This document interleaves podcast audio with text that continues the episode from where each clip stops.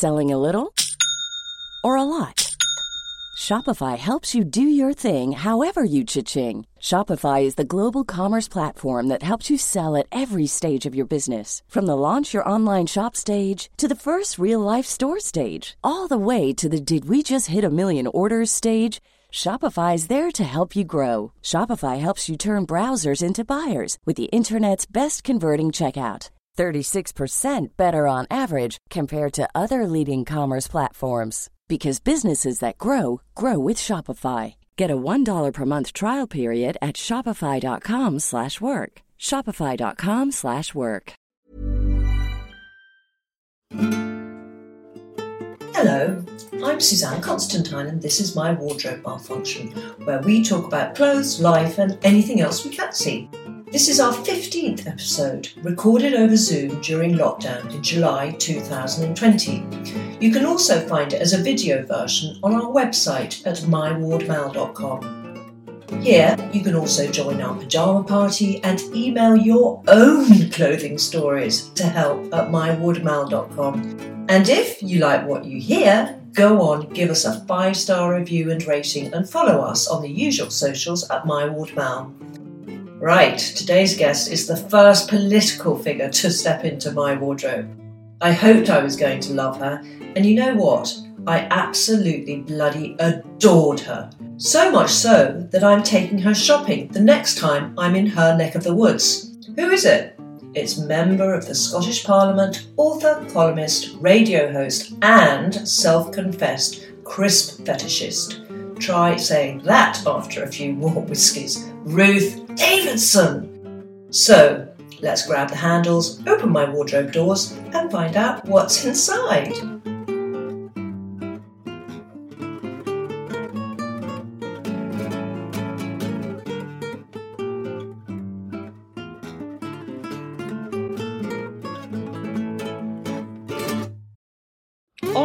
Wardrobe malfunction, we've had Nile Rodgers, Kristin Scott Thomas, Elizabeth Hurley, but I can genuinely say that I am more excited about our next guest than I have been about all of those put together because today I'm speaking to Ruth Davidson.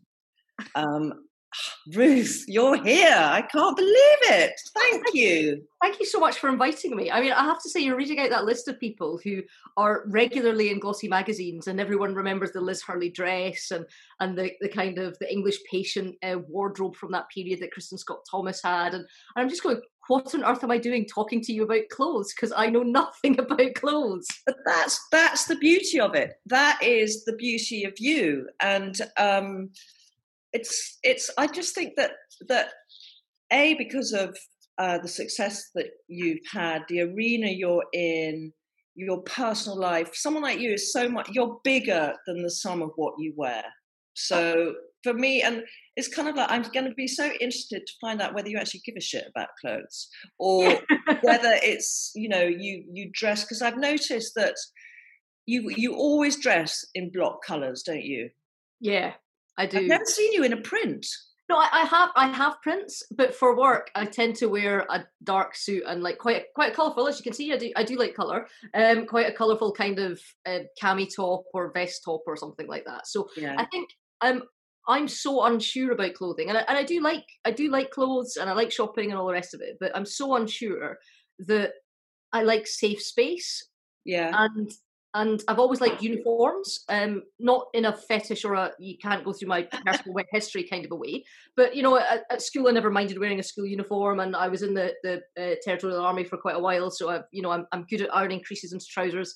Um, and I like when I'm sure of what I'm doing. So in a work setting, I can wear a trouser suit and that's fine, and I'm yeah. I'm never going to be caught out. Uh, I, I, quite like black tie functions. I know what a long dress is. I quite like frocking up. You know, very happy with that. Where I struggle is the in betweens. So, yeah. um, smart casual sends me into paroxysms of I don't know what that means. And I once, when I first got elected, I was once invited down to one of these horrible things you have to do um, to help raise money for political parties, uh, a party fundraiser in London, and it was cocktail dress. And it turns out that what my idea of a cocktail dress is, and what people in a very fashionable, very rich, smart set of London's idea of what a cocktail dress is completely different. And I felt like somebody's country cousin. All I was missing was the stalk of corn coming out of my mouth. I just felt, I just felt horrendous. And what were I, you wearing? What were you wearing? I was, I was wearing like just a little black dress, sort of to, to knee length and stuff, which I, I thought was what a cocktail dress. I, I, don't go to many cocktail parties, I have to say. It wasn't really part of my um like my life before this. Um, but you know, I, there was an awful lot of people that were wearing very very stylish things and not something that was bought from the high street for 50 quid you know yeah. and maybe maybe i didn't accessorize enough maybe that's what i should have done no, because uh, a little look at someone like audrey hepburn you know she lived and died in a little black dress, and she was considered the most stylish person in the world. Yeah, I'm not Audrey Hepburn.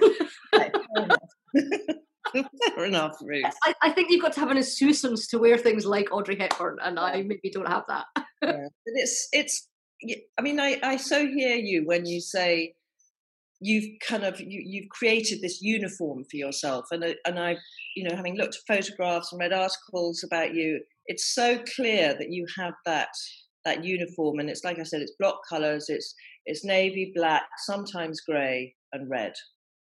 Uh, and red orange orange and pinks. So i usually wear red orange pinks or a light blue underneath a, a navy suit yeah. but but yeah and, it's just because i don't know any better i'm not confident and it's not, I, it's not uh, some kind of protection. You don't wear that as some kind of protection or is it just because well i think i don't know what well i think well, partly the, the navy and black. I mean, actually, if you go kind of further back to older pictures of me, um, I would wear uh, skirt suits um, with boots in the, the winter, and I would wear other coloured suits. When I got pregnant, and then when I had my child um, and couldn't shift the baby weight, I only had two suits that fitted me that were a navy suit and black suit. So, so there is like a, a, basically a year and a half's period where uh, I was refusing to throw out any suits that I couldn't fit anymore or buy any more in the next size up. So I literally just did wear the only ones that were roomy enough for me. Yes. So I, and it was because I didn't want to be looked at because I was heavy and all that sort of stuff, which I think a lot of people. Yeah, we uh, all identify. All, all, all women identify with yeah. that. when God. you're when you're in the when you're in the really fat end of your wardrobe, like that's that's a difficulty, and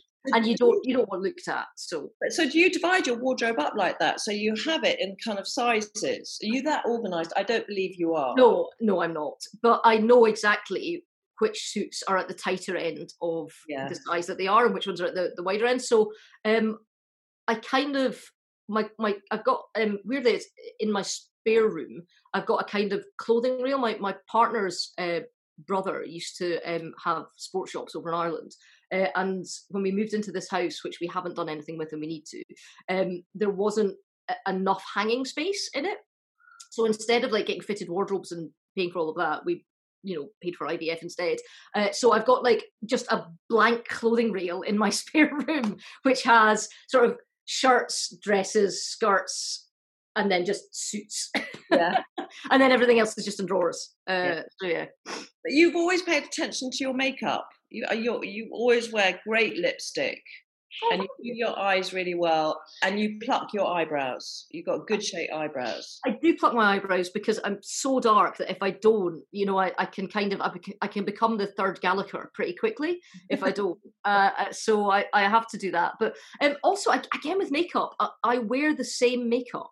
So it's always a kind of brown shimmery um, eyeshadow yeah. black black mascara um, sort of I, I wear a kind of a cream foundation and then I put powder on top just to make it matte because because we have so many kind of cameras, both yeah. sort of um, film cameras and, and, and snapper cameras, um, you can't be sweaty. You just and particularly politicians, like you look as if you really are lying if you're sweaty. Which is why I would always say to men, you know, don't be you know don't be proud about this wear makeup on camera define yeah. your eyes because i used to work in tv as well before yeah. so i well not really i was mostly in radio but i did a little bit of television and, and one of the cameramen there was the one that got me started on block colors. He was like, you know, it will pop. So it used to be scarves. I just used to Mm. have a really bright scarf with, you know, a, a nice coat. Um, I, I kind of like winter better than summer because it's easier to dress. Mm. Uh, and uh, you know, I've, I've tried to get some of my male colleagues to not be quite so west of Scotland male about it. Like Mhm. nobody's going to worry about you know your predilections if you put a Mhm. little bit of mascara or eyeliner on just so so you're on the telly you just don't look like a blank page but um i still have some way to go in that But that's, I mean, that must be very difficult in the political arena because I suppose it's a bit like a woman working in the city, well, it certainly was sort of in the 80s. About because women in the in the 80s they'd go to the city and they'd go to their banks or whatever and they'd dress in pinstripe suits literally to fit in and I mean I, think that in politics they're still a way behind. I mean, do you find that you have to dress in quite a sensible masculine, not masculine, but Oh, i mean i think. I mean, honestly i mean i think um if i wasn't in the public eye i think there would be more times that i would wear things that perhaps were a bit more masculine uh, because actually i like men's clothes and Yeah. I think um I'm I'm I don't know where I uh, would really fall. You know, being a gay woman, I don't know where I'd really fall. I'm clearly not a high femme, but I, I don't think I'm, I'm really down the, the kind of the other end of of of, of very um very butch lesbian either. Um, Yeah. But I, I like you know. So this this is what I would wear uh, Yeah. for fun. Is I'm in a pair of black jeans and a set of brogue boots and a shirt. Um, Yeah.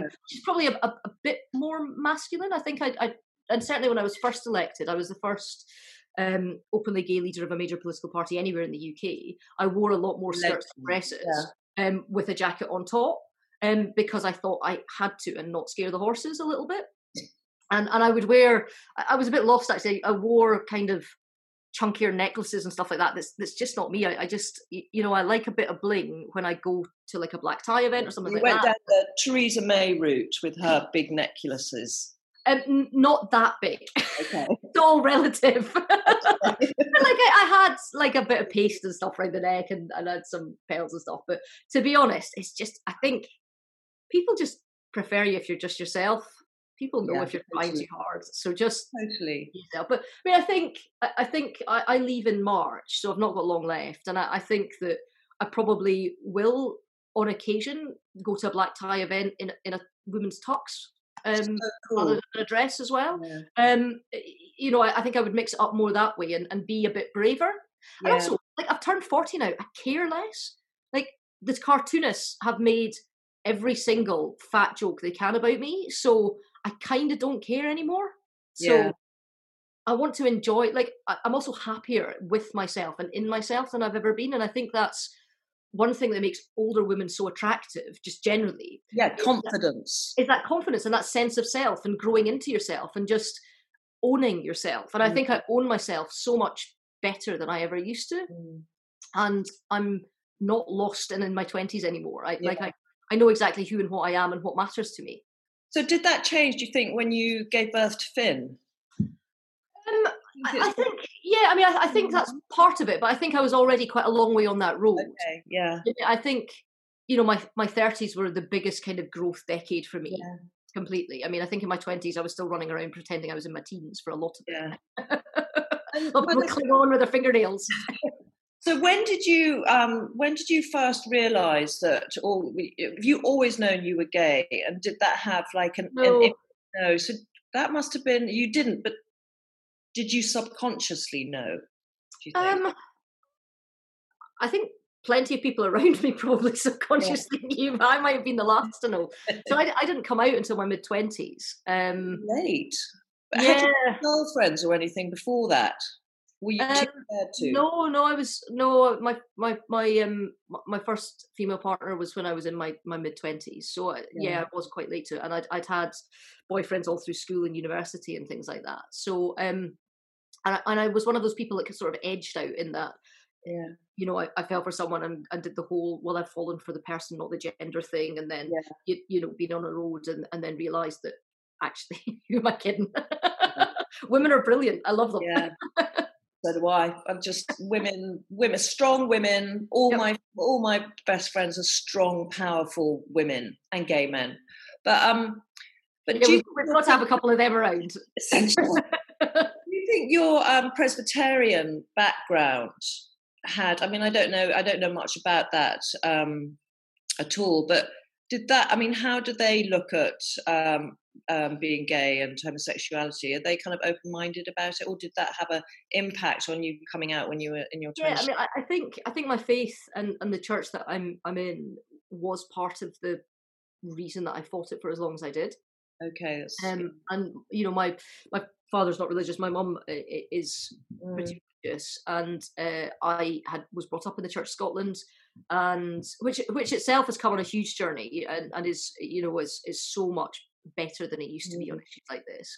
Um, I I still can't marry my wife or my fiance in my own church, but we'll get there someday. Um, but- Really, I didn't Yeah, that. so, Church of Scotland, she's a she's Irish, so she's Roman Catholic, so neither of us can get married in our church. Yeah. Uh, although when we got it was really sweet actually when we got engaged and it was in the paper uh, the scottish episcopal church which does carry out same-sex ceremonies were within the week were emailing bidding for the wedding so No. which is very kind. but we kind of thought given that we're already a mixed marriage we probably don't want to introduce a third sort of Yeah. in there so um so yeah so that was quite funny but um do you know i, I think you know you you read kind of what's there and paul's letters to as many churches and all the rest of it Mhm. and when you're class classified al- alongside idolaters and adulterers and all the rest of it i mean it you do kind of take that on board but I, I think as well the, the problem that we had particularly i mean i came out sort of 15 years more than that now so things have changed a lot but but um even then there was this sense that the venn diagram like christians were on one side and gay Yeah. people were on the other and there was no crossover in the middle and that's just not true Yeah. um, and it's as hard to come out as a Christian in certain gay groups as it is to come out as being gay in, in some churches. Um, But we have come, like, I mean, I cannot tell you how far we've come in, in the 15, 16 years since I came out. Mm. And have you had? I mean, were you quite active in that, in in kind of getting the the message out and and and trying to make it more acceptable within the church and within politics? Yeah, I mean, I, I, I think in, in both. I mean, I was very active in my church. Like I say, I grew up in a, I, you know, I'm a former Sunday school teacher. Although why anyone would let me be in charge of the spiritual guidance of eight year olds, I do not know. Um, um, and in terms of um, being open about sexuality, I, I mean, it, for me, just the way it was, um, it, it wasn't one of those ones where you you kind of you only come out to your friends but not your family or anything like that. So I was once I was out, I was I was all the way out, and then yeah, I started running for elections and things like that. So yeah, you know, it was it was the adjective that was always put in front of my name. So there was never kind of anything about it. But but even in my job, one of the very early jobs I had at the BBC when I first started there, when I was like 21 or 22, was kind of booking guests for programs, and it was always right. Okay, there's there's some furore about a gay issue. Let's phone the Catholic Church and get them on on the other side, and and would often kind of intervene with the producer or the editor to say, well, well, look, this you know, let, let's think a bit smarter here. It doesn't it doesn't always have to be an antagonistic relationship. Mm. Um, I didn't always win, but you know, it, was always worth trying because I, I just think it's not true. yeah, yeah. So when you were in your um, before you came, were you at university before you came out? Yeah, so I went to uni at seventeen. Um, Wow, that's young. System, and I, well, yeah, I'm I'm this sort of younger half of my year in the Scottish system, Okay. who Highers and not A levels and, and sixth year studies. So I went off at 17 thinking that I knew everything about the world, had a very rude awakening. Uh, I Mm. went to Edinburgh Uni, which Edinburgh, had a, a lot of people that had done A levels, then gone off and done a gap year or two. A lot of posh twats. Yeah. Well, I, you know, I would never call them that, but there was a Well, lot. can. There was a lot of tassely loafers, a lot of gilets, uh, you know, a lot of people that had built orphanages in Tanzania, um, and you know, and, and they just had this super sheen of confidence that I Mm. couldn't match, and and they were loud, and and I I guess the brashness of it was really difficult for a wee lassie from a wee village in Fife, you know, and And and did you retreat, or did you then want to kind of fight against that? Did you want to kind of almost take it on? Because there's there's that awful thing with with you know, and, and I I have quite a posh background, and it's it's that those questions like the two questions which I hate more than fucking anything are where did you go to school, and what what does your father do? Do you know, like I'd never ever had those questions until Freshers Week at university, and people were like, "Which school do you go to?" I was like, "Well, I don't think you'll ever have heard of it, Buckhaven yeah. High School." You know, uh, and, and I remember this one kind of thing that they do at Edinburgh, where you like at the end of Freshers Week, you climb this this big mountain called Arthur's Seat in the middle of the city and watch the sunrise and all this sort of thing. And I was up there doing that with hundreds of other freshers, and there was some chap with you know tassely loafers and a signet ring on his pinky, you know the type in the pink shirt. That's my son, yeah. and uh, and like I, I don't even know if this is true, but I just have this distinct memory of him going, yeah, yeah, yeah, yeah. Well, my father was captain of the ship that sunk the Belgrano, and I'm going, yeah, I wouldn't, I wouldn't really boast about that, mate. Do you know what I mean?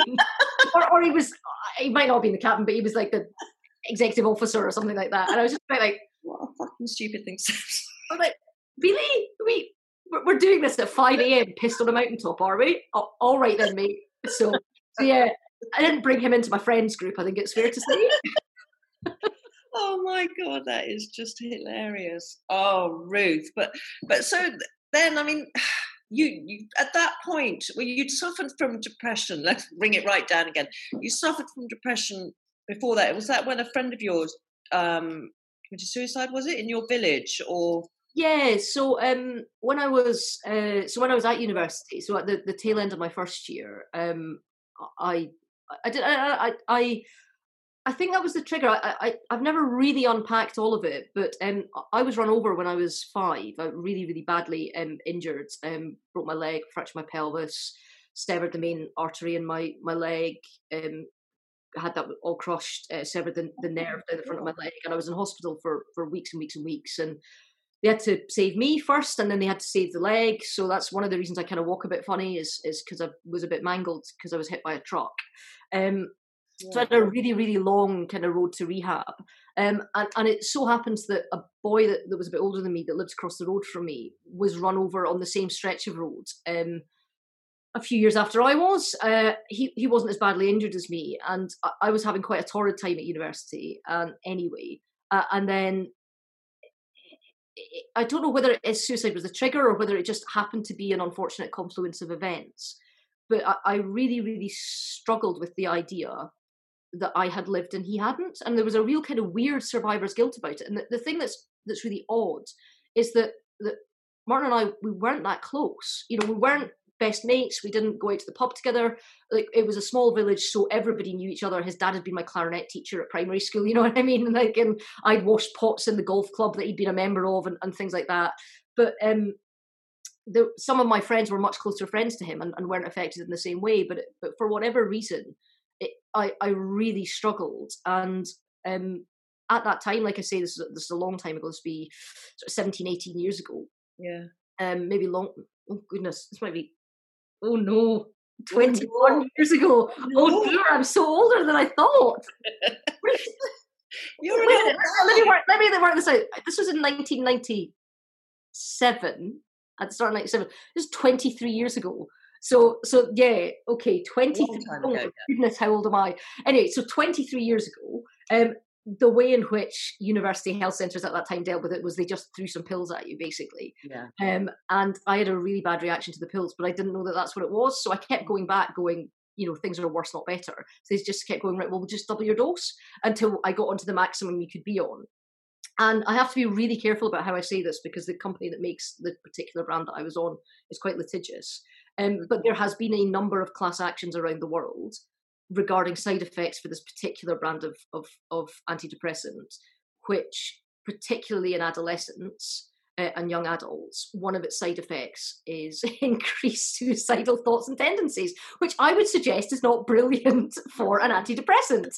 So, um, so yes, uh, yeah. so I, I, I, had sort of two or three years that were, were pretty pretty dark and pretty bad. Uh, and then sort of graduated and, and started putting myself back together again. And so, do you think you've? I mean, did you have? Have you? So you chucked away the pills, I assume. And did you? Have you ever kind of? Because I've I've I've been down that road too, and um, my mum was severely um, bipolar, manic depressive, and trying to commit suicide every five minutes. Um, so I'm kind of very aware of that and very conscious of it, and I'm always looking out for it in my kids because apparently it can skip a generation. Hmm. Um, but have you? And then and then I was I was fine for a long time. I had a lot when I was a child, and I thought it I I thought it was homesickness because I was sent away to boarding school and I was miserable. So I didn't really an anxiety and fear, but it was depression. And um, and since then, and, and then I was fine. But then when I had my first um, my my first child, I got postnatal depression, which I didn't know what it was, and I had it for eight years, all through all pregnancy. Just thinking, okay, well, this is how how people feel. You know, this is how I what I'm feeling is normal. And um, so, have you managed to put it behind you, or do you think you have a propensity well, I, I kind of, I'm one of the people that's of the view that it's not something that you have and then don't have. It's not something yeah. that you can fix. Always it's something that you yeah. manage. It's something that's, that's, that's kind of always there, and that you, yeah. you manage it. And you have to kind of be aware of when things could be difficult and put in mm. places your own coping mechanisms for it. So, so something like the start of lockdown, the idea of not having necessarily a routine, not having the freedom to exercise, um, if you're not getting up for, for work at the same time every day, you could do that thing that yeah. I, I, certainly used to do when I when I was a student, which was become nocturnal, like your sleeping habits change, that sort yeah. of thing. So, so I was really super on it and cut down on my drinking. Wait, God, that makes me sound like a drinker. I don't, but I mean, I, I almost yeah. cut alcohol completely out of what I was doing. Uh, I made sure I went to bed at the same time every night. Um, it turns out that all the hundreds of pounds I've been spending every year on gym fees and uh, personal trainers, I didn't need to. All I needed was the government to tell me you're not allowed to exercise more than once a day, and I was mad for the exercise. Couldn't get me out of my trainers, yeah. you know? uh, so I was really on that. Made sure I did loads of that. Started doing other kind of c- control measures as well, uh, and just made sure that I managed this period just because I'm I'm so scared of ever going back to where I was when I was yeah. sort of 18, 19, 20 because it was such a dark time that that is my biggest fear is that I ever go back there. Yeah. And so there have been times where uh, you know I've, I've, been at risk um, where I've, I've had to work really hard to keep my head above water. Selling a little or a lot? Shopify helps you do your thing however you cha-ching. Shopify is the global commerce platform that helps you sell at every stage of your business. From the launch your online shop stage to the first real life store stage, all the way to the did we just hit a million orders stage. Shopify is there to help you grow. Shopify helps you turn browsers into buyers with the internet's best converting checkout. 36% better on average compared to other leading commerce platforms because businesses that grow grow with Shopify. Get a $1 per month trial period at Shopify.com slash work. Shopify.com slash work. I'm Sandra, and I'm just the professional your small business was looking for, but you didn't hire me because you didn't use LinkedIn Jobs. LinkedIn has professionals you can't find anywhere else, including those who aren't actively looking for a new job but might be open to the perfect role, like me. In a given month, over 70% of LinkedIn users don't visit other leading job sites. So if you're not looking on LinkedIn, you'll miss out on great candidates like Sandra. Start hiring professionals like a professional. Post your free job on linkedin.com/people today. Um, when I was 25, I broke my back in quite a bad injury when I was in the. Oh God, Ruth, you how oh, I, yeah, I, I, jumped headfirst through a window frame on command and landed badly. Um, which you know I have a really cavalier attitude to personal safety. So yeah, um, I'm a bit the same, yes. Yeah. So um, so that was a that was a period where I knew I could be in a bit of trouble, and and I once I got out of hospital and they they given me this kind of back brace and stuff, I'd been signed off my work for three months, mm. and I, I begged my GP to write me a letter to say that I could go in, and then then I went into my work and I badgered. I, I just kept going up the line to boss to boss to boss, saying, "No, no, you don't understand. I have to come into work. I have to work. Mm. I cannot sit at home watching Homes Under the Hammer for three mm. months because it will rot my brain quicker than heroin." And, yeah. and and I was more frightened of going into a, a, a, bad place that I never want to return to yeah. than I was of perhaps not fully healing my back or having future back pain. Because in terms of the payoff, one was was of a magnitude of difference to the other yeah. to, to, me to me yeah but do you think that's i mean that whole god we're not really talking about clothes much are we we'll get back there but i've got i've got, I've got something here to show you which is my biggest fail so we, yeah it's like that things I, I really identify you know i empathize and identify and it's kind of like um but by by doing that and keeping busy and yes it's one of our coping me- mechanisms i'm saying i find exercise and if i feel you know i get that kind of cloud descending i'll keep busy i'll go for a run i'll do da da da. But sometimes i wonder that should i just sit down with it? Am i running is it running away from it? Is it you know should one just sit down and and absorb it and try and analyze it in you know, yeah, I think sometimes eh, making peace, but I guess it's you know it can be a, well, it's a chemical imbalance very often, isn't it? I, I think I would never suggest that the way I I sort of fought myself out of this way way back twenty some years ago, when I discovered, is the way that is right for everybody. It's just the way that was right for me. Yeah, and I think that there are people for whom it is better for them to take the time to to breathe, to slow down, to mm. absorb it, and then to work their way through it. Now, the problem that I have is I find that I fall further, or at least I'm scared that I would fall further, and it would be harder to fight my way back out. Yeah. So I would rather try and outrun it than yeah. to sit still and let it consume me, and all of the other things that go along with that, and the way in which other people are affected in your life. Yeah, absolutely because there's uh, you know I'm I'm not single yeah. anymore. I have family responsibilities. It's a responsibility. I, Your mental health exactly is a responsibility not just for yourself but for exactly. I, I, well, I feel that it's a responsibility for the people around me. You know, I I'm the main breadwinner for my family. I've got to, you know, I've, there's there's things that I've got to do. The responsibilities mm. that I have that that I I can't step out of. Nor mm. would I ever want to, and because that in itself would would would I think be damaging for, for me and the way in which uh, I, I, kind of uh, work through things. So for me, and I'm you know I'm really clear that that people deal with this better differently uh, and in their own situation. But for me and for my situation, I I believe it is better when I have it. And, and to be fair, you know I've, I've I've done really well in the last few years in quite a high stress job, and I was worried when I took the job that you know that that could be an issue, but I, have I've done all right, I think. Mm. Um, for me, it is better to stave it off than to, mm. to sit, absorb, and then come out the other side. Is that why you didn't? Because um, we were all screaming for you to um, stand for prime minister. Come on, Ruth.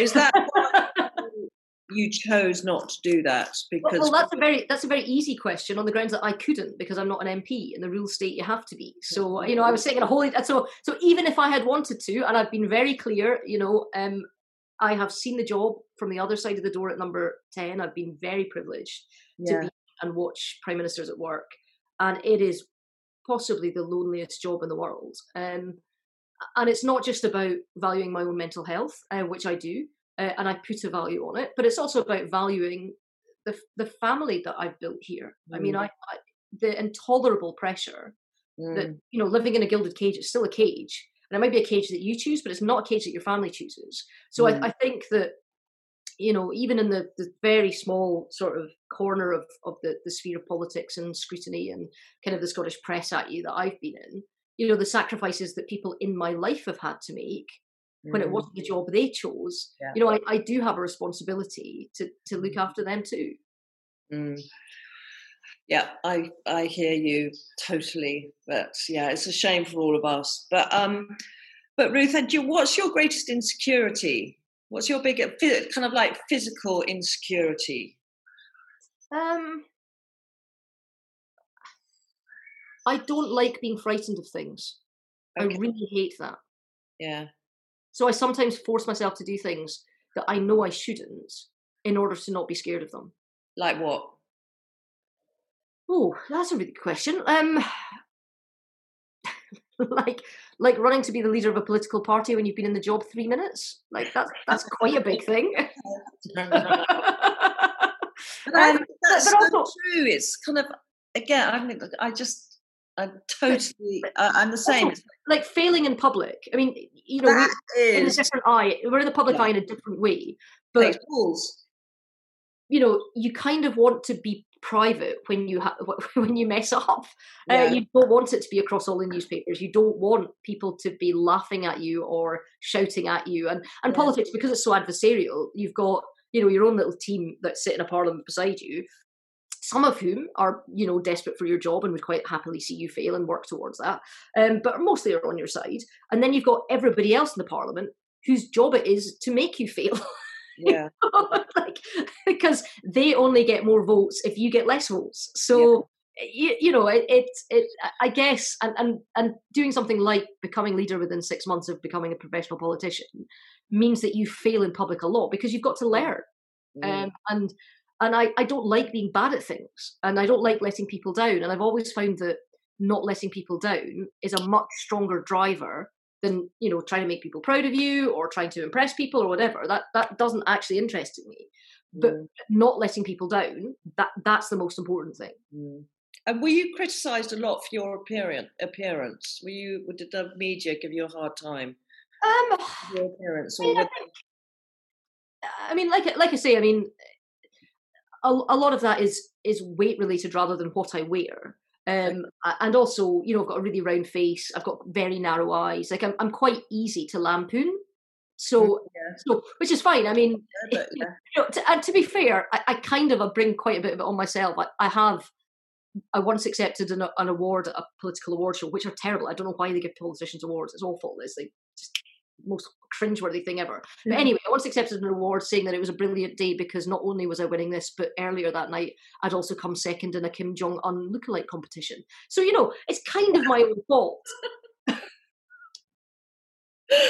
yeah, you just, you know what? It's kind of like I, I think you just got to celebrate what people criticize you for at the end, and then you, and then you can get through anything.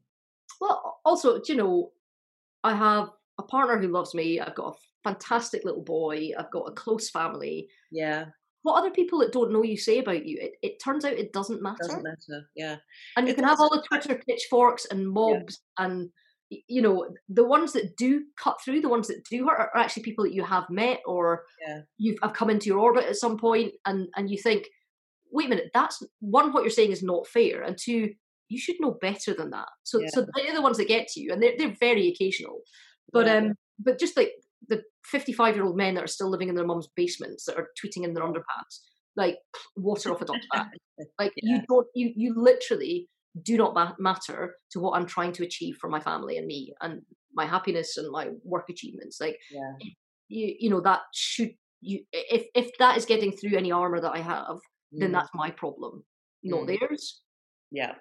No, that's so true, and it's kind of like what what other people. I I always feel that what other people think of me is none of my business.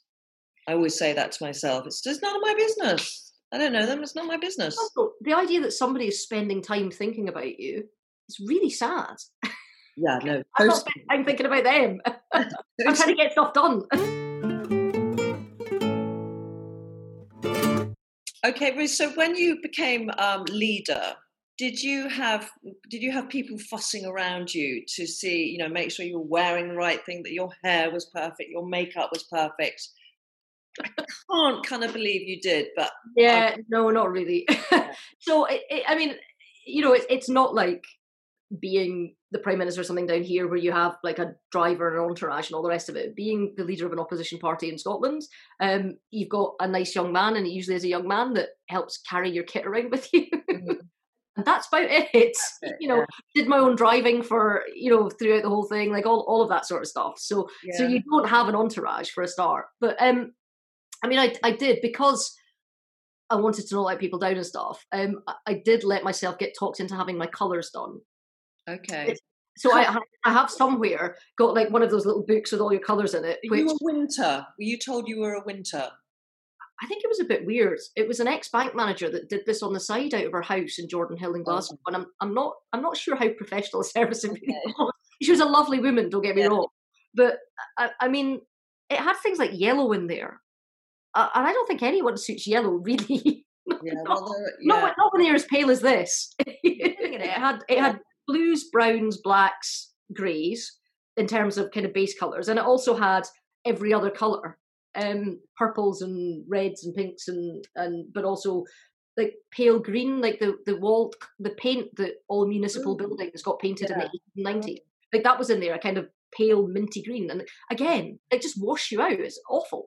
So So jewel colours for you, which you wear, your your jewel like sapphire and ruby and is that is that what it's called? yeah, that's Oh, that. okay, winter, Right. Okay. Well, I, I will take that to the bank. Thank you. yeah. But but uh, so if you want if you want to if you want to come and, and actually show me how to dress, I will. I would I? love that. Come and do that. Can I do Yeah, that? yeah, of course. That'd be brilliant. You made my year. I, okay, I can would we love shake? that. Can we shake? Yeah, let's take on it. Okay, I'm coming up. I'm going to take you shopping. If there's any shops left after coronavirus, No, yeah, I know. you know, I feel so sorry for retailers. go there because it's Yeah, no, I do. I feel I feel for Yeah. business owners generally and retailers in particular because retail was having such a tough time before. anyway. Yeah, Um, and like I say, you know, part Jen's family's all worked in retail and all the rest of it, and I I re- know it, I know it's really, really tough. And some people have done very well that have got good online offerings, but there is a point where you want to go into a shop, you want to Mm. see things, you want to see windows that are dressed, you want to Yeah. try clothes on, you want to, you know, you want to. You don't just want a plastic bag to come through the letterbox and, and then send it back three days later because it doesn't fit. You know, you, you you want the experience of retail as well as and everything it's such a part of kind of communities as well. You know, people. It's a social thing of mothers and daughters and friends going out to shop, and uh, it's it's devastating, and God knows what the answer is. Um, but yeah, I we'll, we'll go. We'll find the last few shops, even if we have to the breadth and length of the country. We'll do it. Do you have? I mean, I I would imagine in politics, you've got to be strong all the time. You know, emotionally strong. You've got to have your armor and your protection. So, do you have a comfort blanket of any kind? And it could something that sort of either protects you or comforts you. Um, like clothing wise, do you mean? Clothing wise, yeah. Oh, it could be anything. Is there something that comes with you almost everywhere? Yeah, I mean, I, I um, I do love, like I say, I, I do love a kind of brightly coloured scarf, and in, in winter, and I, I actually don't care what kind of suit or boots or whatever I'm wearing, um, as long as I've got a nice kind of, usually three quarter length or quite long kind of fitted coat, like nice Yeah. black or or or navy uh, coat with like a bright scarf, and I always feel Mm. like I'm I look all right. Yeah. Like that, and that covers a lot multitude of sins, and also in places where um you don't really know what the dress code's going to be or that sort of thing. I, I think you know, if, as, as long as you look neat, you kind of get away with most things. So I like clean lines. I don't like fussy things. I don't like frills. I don't like, um, you know, kind of epaulets and tassels and all that sort of thing. I Yeah. never really have done. Like a, a, a nice something that's well cut. I mean, um, or that has a clean line. Yeah. It, it's I, I I just personally quite like. I'm I- don't have lots of ornaments in my house. I'm quite an Yeah. unfussy person. I don't that, rings or anything. You know. that's right for you because you've got quite big boobs, and those are our. I mean, I'm the same. And I, if I put, as soon as I put a frill on, I look like a barmaid. As soon as I wear a pattern, I look like a kind of sort of matron, dowager matron. Sorry, that's my dog, dowager matron. So it is clean lines are, are great, and especially as we get older, I think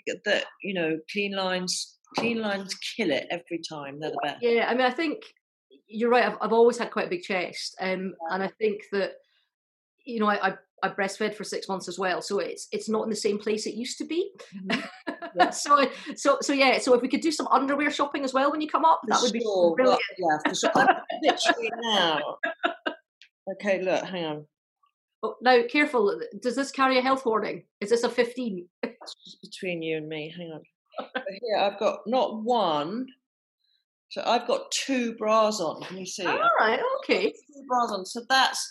I'm always trying to kind of Right. large these. But anyway, but Ruth, have you ever? Because I mean, you must have had so many opportunities to have a wardrobe malfunction.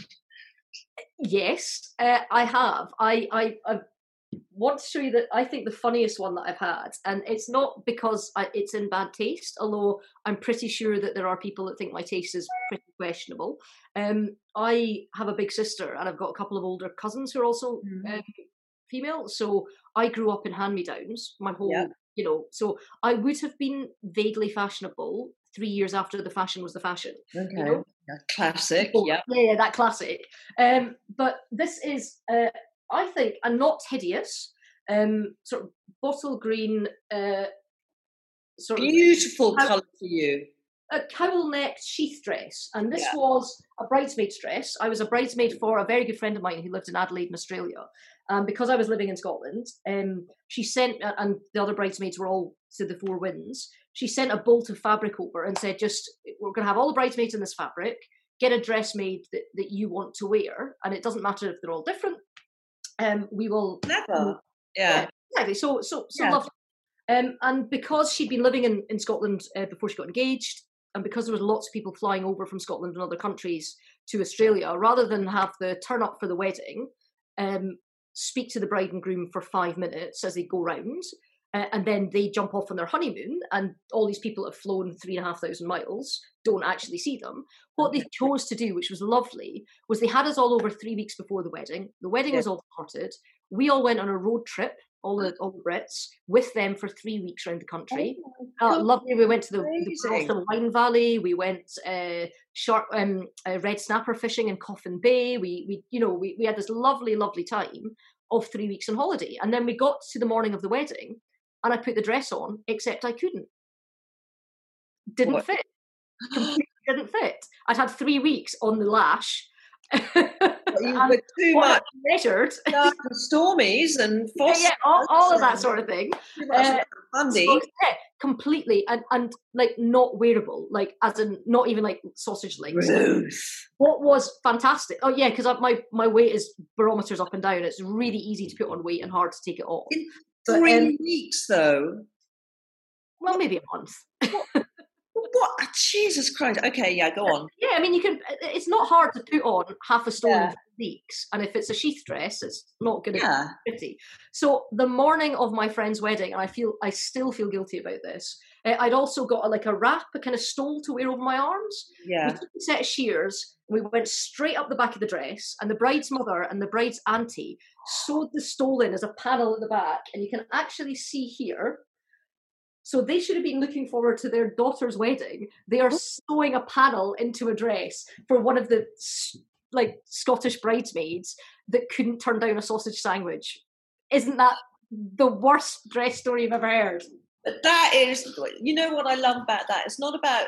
It's not about getting, you know, being unfashionable or wearing the wrong type of thing. It's that dress let you down. But actually, let the dress down. It's genius. Oh my god, Yeah. that's the best story. But that Ruth is a fabulous color. That's probably one of your best colors, and and the I- orangey. yeah, I, I really, I really like it. Actually, I really like dark greens. Um, I don't wear them often. You're right, but I, I maybe, sh- uh, maybe, maybe when I'm free of politics, I'll wear more. I can, I can blossom like a butterfly. I can exit my my trouser suit chrysalis and blossom Well, like. have, wait for me. I'm going to come and hold your hand.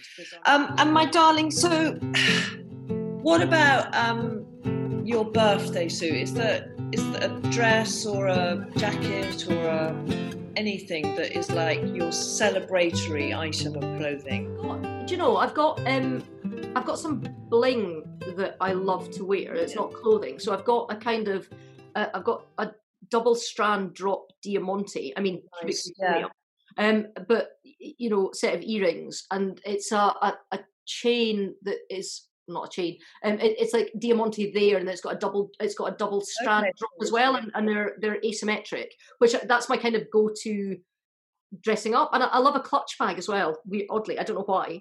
Because I don't, I don't like a handbag, but I love a clutch, You love a clutch, yeah. I'm always Yeah. nervous. I'm going to leave it somewhere. and, But and I quite like, a, I like quite like a wrap. Um, if I'm, if Yeah. I'm, you know, if I'm, I'm going to like a, a awards do or a posh do or a black tie or a dinner or something like that that I've got to. Um, I'm, I, I do quite like feeling like I'm playing the part. yeah, Is that, is that Jean Paul Sartre thing of um, he's not a waiter, he's playing the part of the waiter? I often feel like I don't fit in, so I often feel like I'm playing the part of it.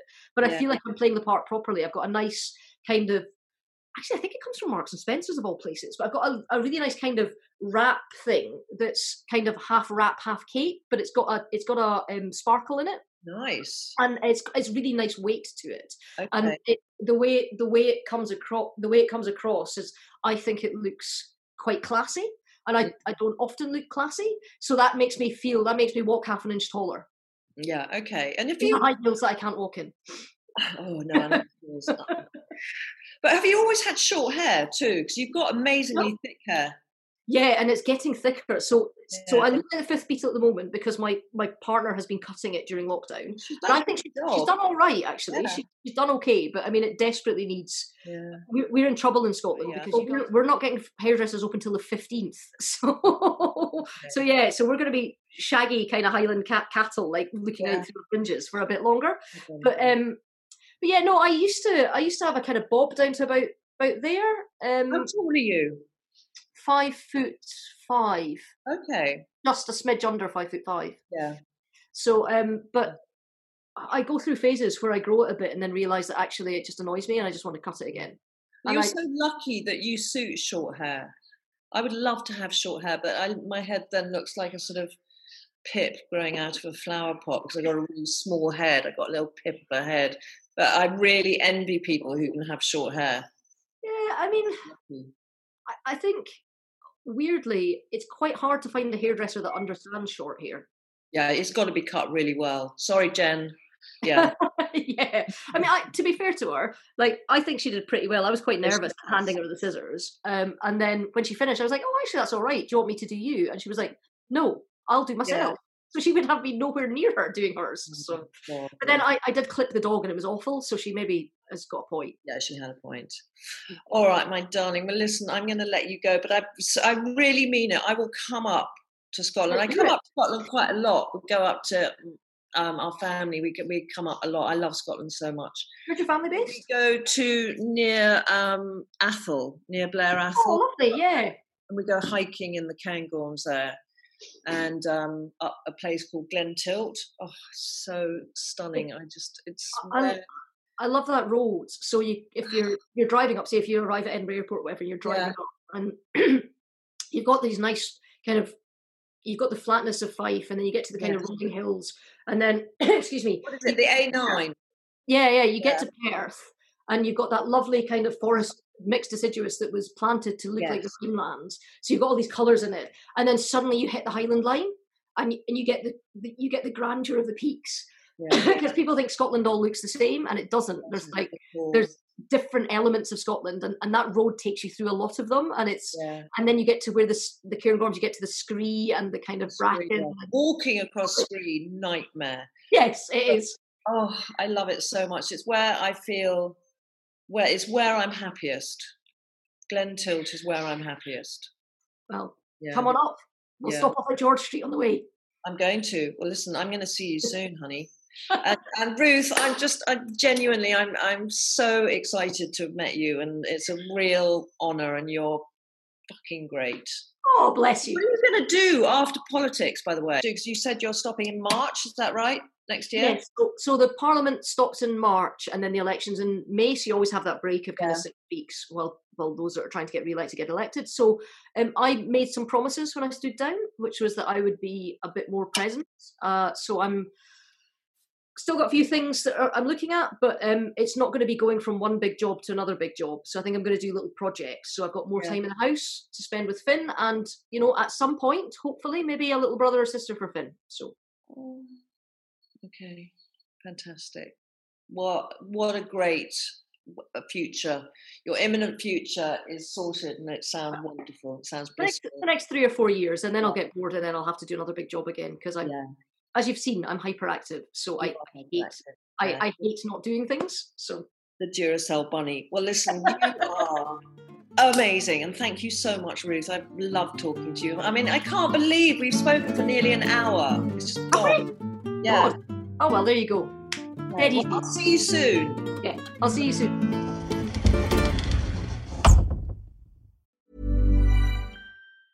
Planning for your next trip? Elevate your travel style with Quince. Quince has all the jet setting essentials you'll want for your next getaway, like European linen, premium luggage options, buttery soft Italian leather bags, and so much more. And is all priced at 50 to 80% less than similar brands. Plus, Quince only works with factories that use safe and ethical manufacturing practices.